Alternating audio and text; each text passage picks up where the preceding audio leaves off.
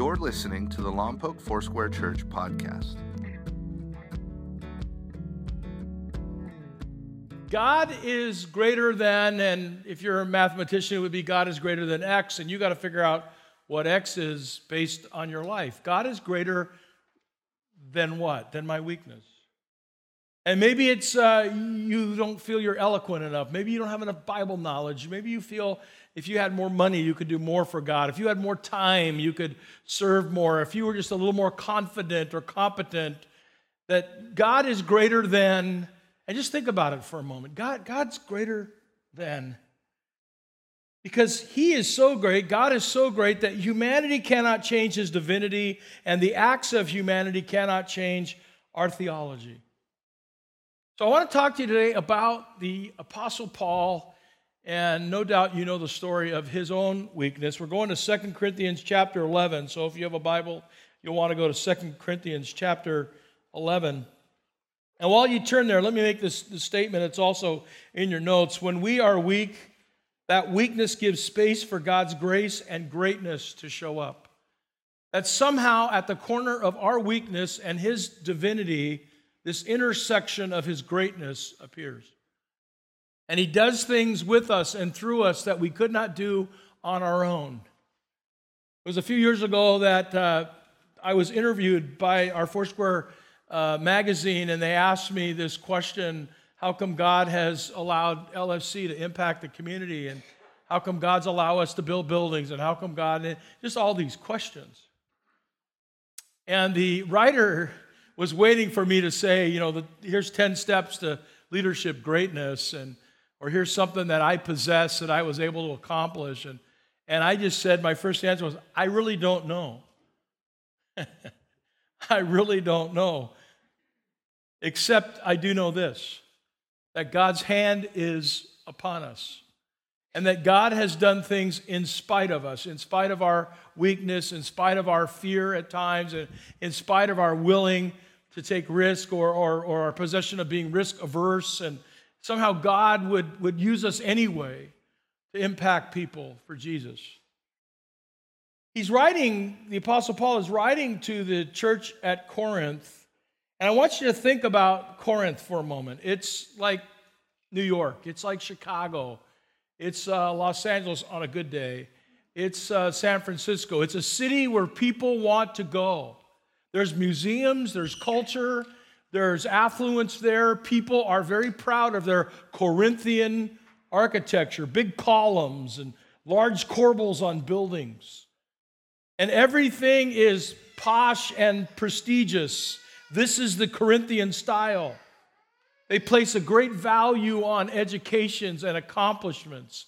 And everyone has a resume, and it's squeaky clean. Everybody's statement about everybody is how great they are. No one talks about weakness. No one talks about problems. Everybody talks about how powerful they are. And the church was actually using this between 1 Corinthians and 2 Corinthians as a calling card. It wasn't come to our church and be transformed by Jesus, but it was come to our church here's some false teaching. Well, we won't tell you that up front, but here's some false teaching. And come to our church because this is where all the good people and perfect people go, and strong people, just like the Corinthian columns are strong, we're strong. Come here and be strong with us. And Paul the Apostle began to hear about their resume, and he thought, I've got a resume that will outdo them.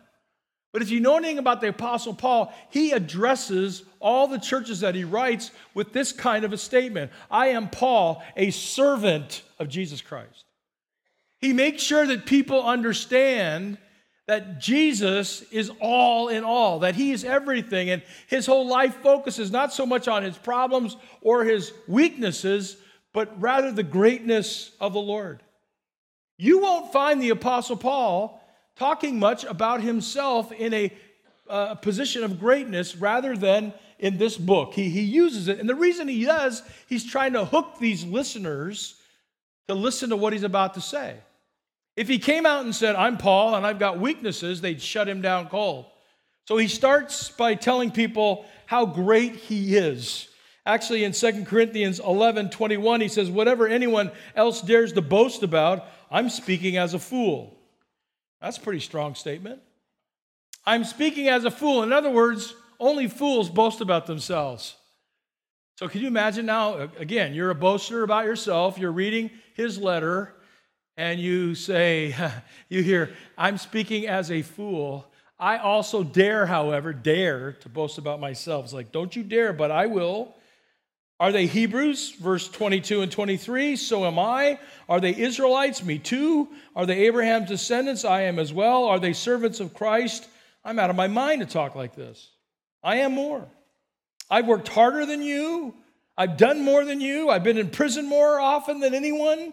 I've been flogged more severely. I've been exposed to death again and again and again. And all he's trying to do is speak into their value system because they valued resumes where people boasted about themselves.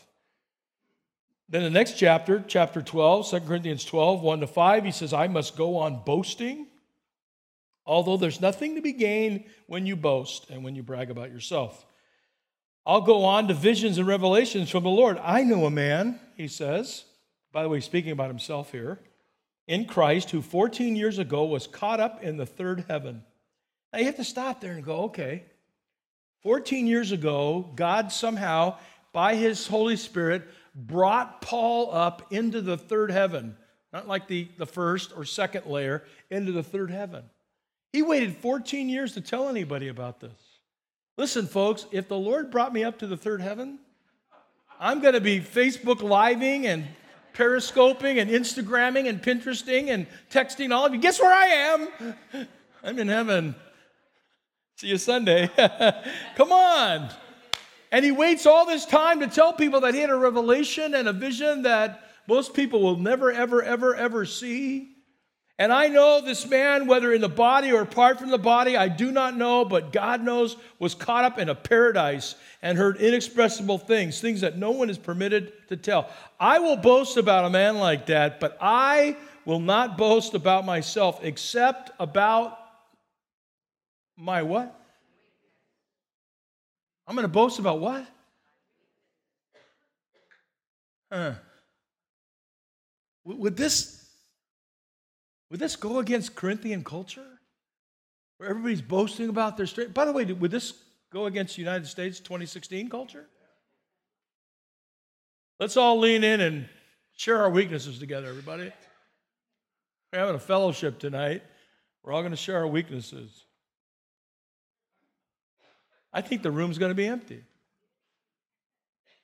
But Paul says, I would rather tell you that I don't have it all together, that I don't have everything that I need, that there's something of a weakness going on inside of me. And here's the reason 2 Corinthians 12 7. Therefore, in order to keep me from being conceited, you wouldn't know anybody like that. They might be in the third service, but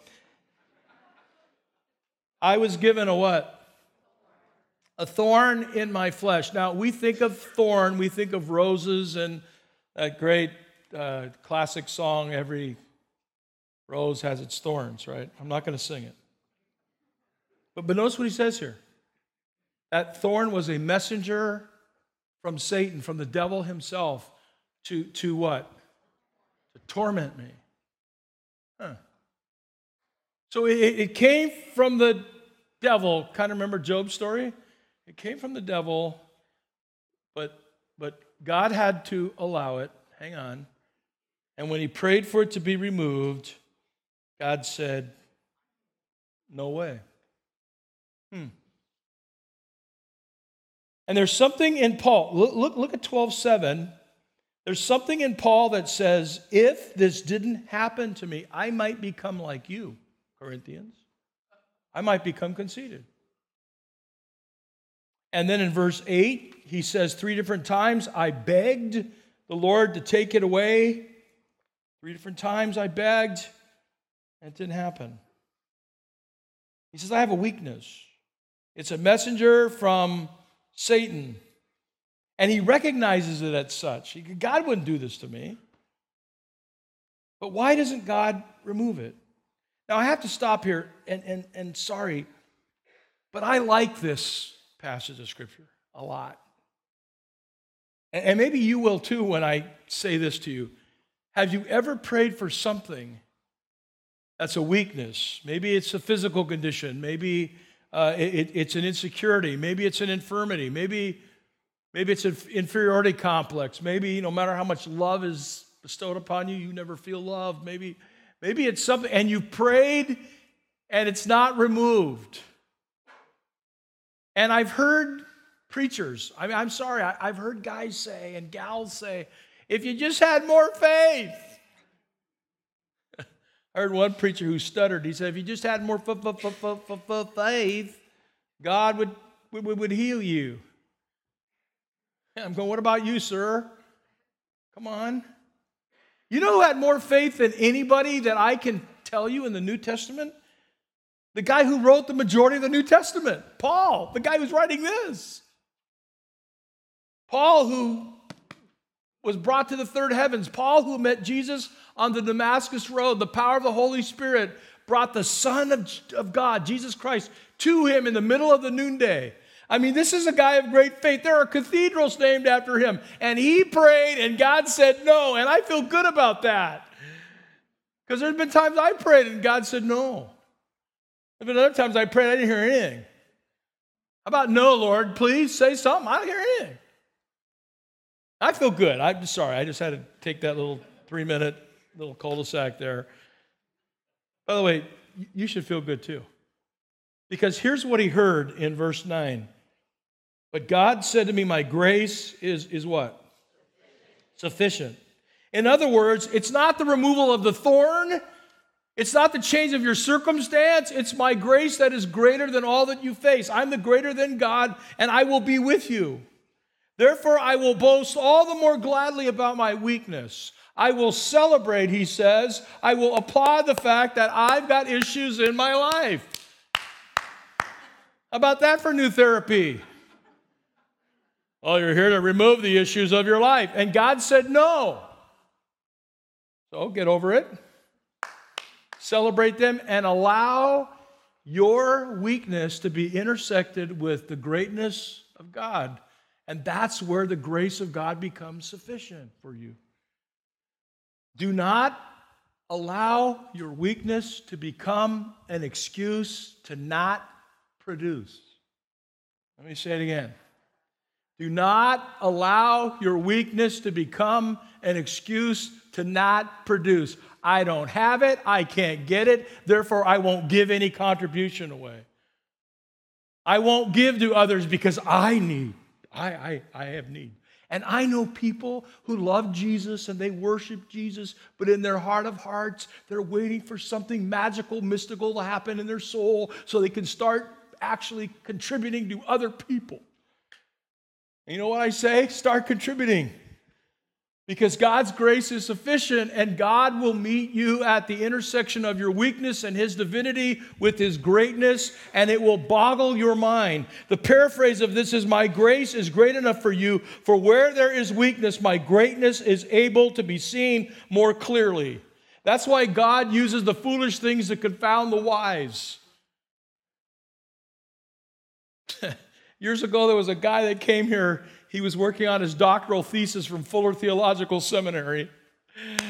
And he came here. We were under construction. We were just, his wall was all ripped out because that part over there wasn't here. And, and it was plywood. And, and he came to do this thing. And, and he heard me preach. And, and I'm gonna, just going to tell you the truth. I promise. This is exactly the way he said it. He, he came outside. He said, Hey, can, can I take 10 minutes? I got an interview for my doctoral dissertation. You're one of the churches that were identified as a place I go. And and he goes, I heard you preach. Why would anybody come listen to you? and I said, I don't know. I don't have a clue. And when I talk to young pastors coming out of the preacher factory, you know what I say to them? If anybody comes to your church or your youth group or your ministry or your Bible study, if anybody shows up, raise your hands and praise the Lord. And if they come back the next week, get on your face before God and say, I don't know why. And that's what I said to him. It was so refreshing for him to hear because he interviewed a lot of other big pastors and growing churches, and all of them said, Well, you know, we worked really hard on the sermon. We got really nice graphics and signs and lights. And, and, we, and he talked about all the leadership principles. And I said, I don't know. I don't know why God has chosen to bless. I have no idea. I don't even know why you came back from last Sunday, those of you who were here last Sunday. I have no idea. But I do know this that God's grace is sufficient. And where there's arrogance and pride, God resists the proud. I'm just here to tell you in humility, I'm not that good, and I'm so glad. I'm glad I'm not that good. And, I, and my grammar's poor. There are English teachers that come to this church. I don't know how they put up with it. Because sometimes my language is it's grammatically incorrect. And I spent three hours writing that little four minute video. Concerned that someone would get turned off by it. And I said, Well, really? Put my hat in the political arena, tell people to vote. I'll tell you, it's crazy out there. Hello? Woo. But that's why, for Christ's sake, verse 10, I delight in my weakness. I actually delight. The word delight is a very strong word. I'm safe in my own skin. I'm okay with the fact that God's brought me this. And I'm okay in insults and hardships and persecution and difficulties. For when I am what? When I am what? Listen, some of us are weak and we won't admit it. We won't tell the Lord, I'm weak. We, we're Corinthians. I got it all together, Lord. Look at how good I look. I'm looking better now, God, aren't I? I can take it from here, Lord. You, you got me started, training wheels. I, I can ride the bike from here. And we get into our self sufficiency and we don't read our Bible, we don't pray, and we don't confess, and, we, and pretty soon we, we start believing that our ability is sufficient for us rather than His grace is sufficient. God is greater than my weakness. Don't allow your weakness to become an excuse to not produce. And a lesson that we've shared many times here don't despise anything that drives you to your knees in prayer. And Paul went to the Lord three times and didn't despise the thorn in the flesh. And actually, we don't know if he prayed more than three. We just know he told the Corinthians three. I think he prayed more than three, my opinion. Because had he said, I prayed 49 times, that would be another boast that he's a man of prayer, and he didn't want to boast. I just threw that out. So, number one, God is greater than my infirmities.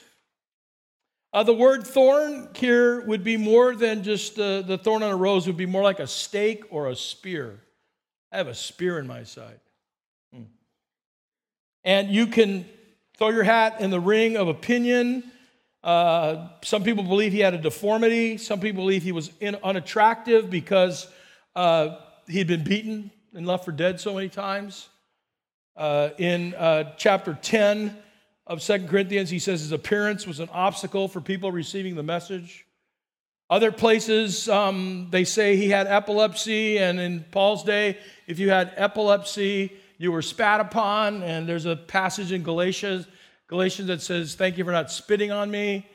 And uh, epileptics were believed to be demonic, possessed by demonic spirits. And, and a lot of people say, uh, as in Galatians 6, where he's writing, in his own hand. He says, my, my, my font size is really large because I'm writing with my own hand. Some people believe he had bad eyesight. Whatever it is, I mean, there's other, you know, intestinal problems. Whatever, whatever it is, God is greater than our weakness. God is greater than anything that we face, anything of our infirmities. Number two, God is greater than my inabilities. And a lot of times we, um, we think about our weaknesses and we don't want to think very long. I was on an oral panel um, some time ago for hiring new police officers, and one of the questions was, What is your weakness? Any of you had a, a, a, a oral board or promotional thing, in the probably last five years, they've been asking this question uh, Tell us what your weakness is. And, and this guy was great. You know what he said? He said, My weakness is um, um, I, I work too much.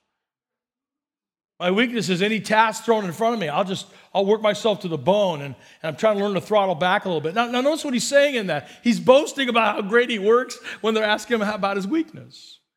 You don't hear anybody say, uh, tell us about your weakness. Well, I'm late to work all the time and I don't get along with people, you know. Or I heard somebody else say, my, my weakness is I'm too compassionate. I, I care a lot about the teams that I'm a part of. I try to make a difference, not only on the job, but off the job and caring for people. So I need to throttle back a little bit on that. I mean, you, you, see how you do that? Years ago, I don't know if you ever took the Strength Finder test. Did anybody ever take a Strength Finder? And yeah, when, when I took the Strength Finder test, I was really happy about what I found out. Eh, it, it was nice. But I think Paul the Apostle would be saying, um, can, can we do a weak finder test to find our weakness? Because we disguise our weaknesses and we announce our strengths. We disguise our weaknesses and we announce our strengths. And there's a pride that comes when we do that. And remember this God resists the proud but gives grace to who? The humble. You guys don't know that verse? God resists the come on the proud, but gives grace to the humble. Lord, I don't have what I need to be the person you've called me to, to be a friend to others, to, to be a spouse to my husband or my wife, to be the parent. To, I, I don't have what I need, Lord. And here's, here's my, if you would give me strength in this area, that's great. But if you don't, your grace is sufficient for me. I, I think of what we talked about last week when Peter was restored, and the Lord says, Do you love me? Do you love me? Do you love me? Three times. And three times that he denied Jesus. And then he gets up and he preaches in Acts 2 and Acts 3. It's just phenomenal. And in Acts 4, we, we used this verse last week when they saw the courage of Peter and John and realized that they were unschooled, ordinary men, they were astonished. And they took note that these men had been where? With Jesus. We noticed they were unschooled. Here's another word they had no education. We noticed they were ordinary men, no one to boast about in Corinth. We noticed they didn't have it all together, but we were astonished how God's grace and greatness met their weakness to create this astonishment because they had simply been with Jesus. A year ago, I attended the Foursquare Missions Press dinner in Anaheim. And this is where we have our own, uh, some of you don't know this, but our own printing press, uh, pretty, pretty elaborate system.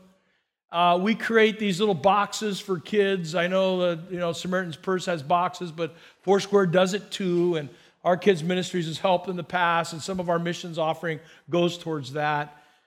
And um, I, I met Charlotte Erdley. And she got this award, and you're going to see in a second this clip where she actually receives this award and, and comes forward. Her story is phenomenal. Um, some of you may remember Jim and Melinda Scott. Um, they are our Foursquare Missions uh, directors. And Charlotte is Melinda's mother. And she did not allow her infirmity, her weakness to somehow hold her back. And she certainly didn't allow her inability to be an excuse to not produce. Well, when she came forward in her wheelchair, pushed by her son in law to receive her award, she got a standing ovation. And after it was over, the dinner and everything died down, I, I went up to tell her thank you. And she reached her hand out to me and uh, said a prayer over me. And you got to understand, it took everything she had to physically articulate this prayer. But I felt the presence of God through a woman that some would say, well, she's got an infirmity, she has a weakness. But see, the greatest, great, greatness of God is related to the extent that I recognize my own weaknesses. So she recognized, look, I've got, a, I've got an infirmity, but I can make bracelets. And by the way, all those little beads are different colors as they share the gospel with children around the world. A little white bead is the end of the story where Christ makes us whiter than the snow because of his forgiveness. And all those kids holding up their little bracelets that this lady made with one hand and, and her mouth. I mean, she's putting her life into this, and I, I know that that's a year old, so she's far surpassed 100,000 bracelets. Hey, my, my question is don't, don't, don't let your weakness become an excuse to not produce what God's asking you to produce. Don't let your limitations stand in the way of anything because 2 Corinthians 12 4, this is what Paul's telling you today. For when I am weak, then I am strong. And the challenge is what is a weakness that you will not allow God to work through? I don't like certain kind of people. That's a weakness. Will you allow God to change that? I, I, I don't, you know, want to reach out to someone. else. I, I would never pray for someone out loud. That's a weakness. I would never walk up to somebody and share the gospel with them. That's a weakness. I, I you know, there's stuff about me that I, I don't want to give up. And, and if I did, then I could really love my wife more, or I could love my kids more, or I could love my husband more, or I could love my friends more, my neighbors more. How many times have we missed out on God's grace and power not because it wasn't available, but because we didn't want to be vulnerable and ask for help? And number three, God is, is greater than our insecurities. He's greater than our insecurities. And sometimes in our insecurity, we won't ask anybody for help, let alone ask God for help. I, I was thinking about when I was in high school, and um, that's a long time ago, and I used to be on the track team. You can see visibly, that's a long time ago. And and we got to go in the weight room, and, and I like the old school weights. I mean, we had the, the machines, you could put the little plug in and lift the weights and stuff, and, and pulleys. And I didn't like that. I like the old school stuff. So I, I, I sat down at the bench, and, and uh, my friend Randy was supposed to be my spotter, and, but I was cool, you know. I no, I don't need your help. And I just had a small amount of weights because I wasn't going after, you know, the amount of weight I was going after reps, man. So I went 10, 20, 25. You know, I'm a senior in high school, man. I'm just pumping iron. I'm just going to town. You know, 36, 30, as loud as I get, 42, you know. You know, eight pounds, you know. but, but, but I got to tell you, as the reps got more, I became a little more cocky and I kept going and beyond what I know I should normally do. And I still remember to this day that, that the blood drained from my arms. I had no blood flow. And this whole arm went numb on me. No, I wasn't having a heart attack. I was just being stupid, doing too many reps. And the bar started to, to fall. And it wasn't a lot of weight, but when you've lost your arm strength, even a little weight's a lot. Even empty bars a lot. And Randy said, You want help now? And you know what I said? No, stay away from me. Boom, the bar came in my chest. And, you know, Randy came over and said, You don't have a choice. And he picked the weight off of me. And I don't know why I thought of that in this sermon. I, I just did. Because I was too cool. Too cool for school. And, and if you're too cool, it'll make you a fool, I promise and I wouldn't ask for help.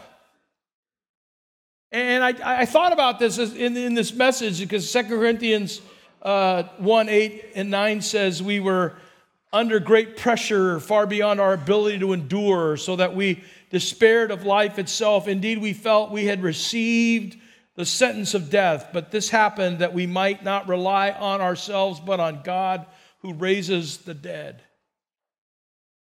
I see somebody to raise the bar. And Randy came and looked down at me and picked up the bar, put it in the slot. And I brushed myself off. My arm was in severe pain. And I walked away with a lesson that day. It's still in my mind. In our insecurity, in our infirmity, in our inability, we can, we can say, I got this, Lord. I, I can handle this. But look who we're dealing with the God who raises the dead. And so I just think the message today is a message that we have to allow the Lord to speak in the middle of our weakness. That we have to remember this is the God that, that's greater than anything that we face. And even in our weakness, He can use us. Don't allow your weakness to be an excuse to not produce. I don't have it. I'm not going to give it. I don't have what my spouse needs, so they're not getting it. I don't have what my kids need. I don't even like my neighbor. And how about we just say to God, Lord, here's my weakness. Here's what I feel about my coworkers. Here's what I feel about my kids. Yeah, they were once a gift from God, but now they're now they're a thorn in the flesh. That's a biblical term. You can use that. That's not cursing or profanity. It's just, Lord, thank you for little Johnny, the thorn in the flesh. but when you articulate your need for God to meet you at the corner of weakness and divinity, that's when his greatness comes. And I just want you to know we're about ready to leave. Prayer team will be down front to pray with you under the cross. And there's places for you to step out and serve with our post game party and our harvest party. People out front to connect you with that. I, I just want you to hear that, that, that God is this amazing spotter who's standing right above you. And he walks by all the people who boast, all the Corinthians. They don't need me. They don't need me. They don't need me. And he looks for somebody who says, Lord, my arms are tired. I've lost the blood flow. It's drained out of my hands. I'm weary at doing well. I need your help. I, I don't have it, but oh God, may your grace be sufficient for me. And I pray this that somebody will walk up to you and say, You know what? You're not all that. But I'm sure astonished and amazed by your life. I know you and your wife aren't that smart. How come you're doing so well? Well, that's a good day. Because then you could look at them and say, We've been with Jesus.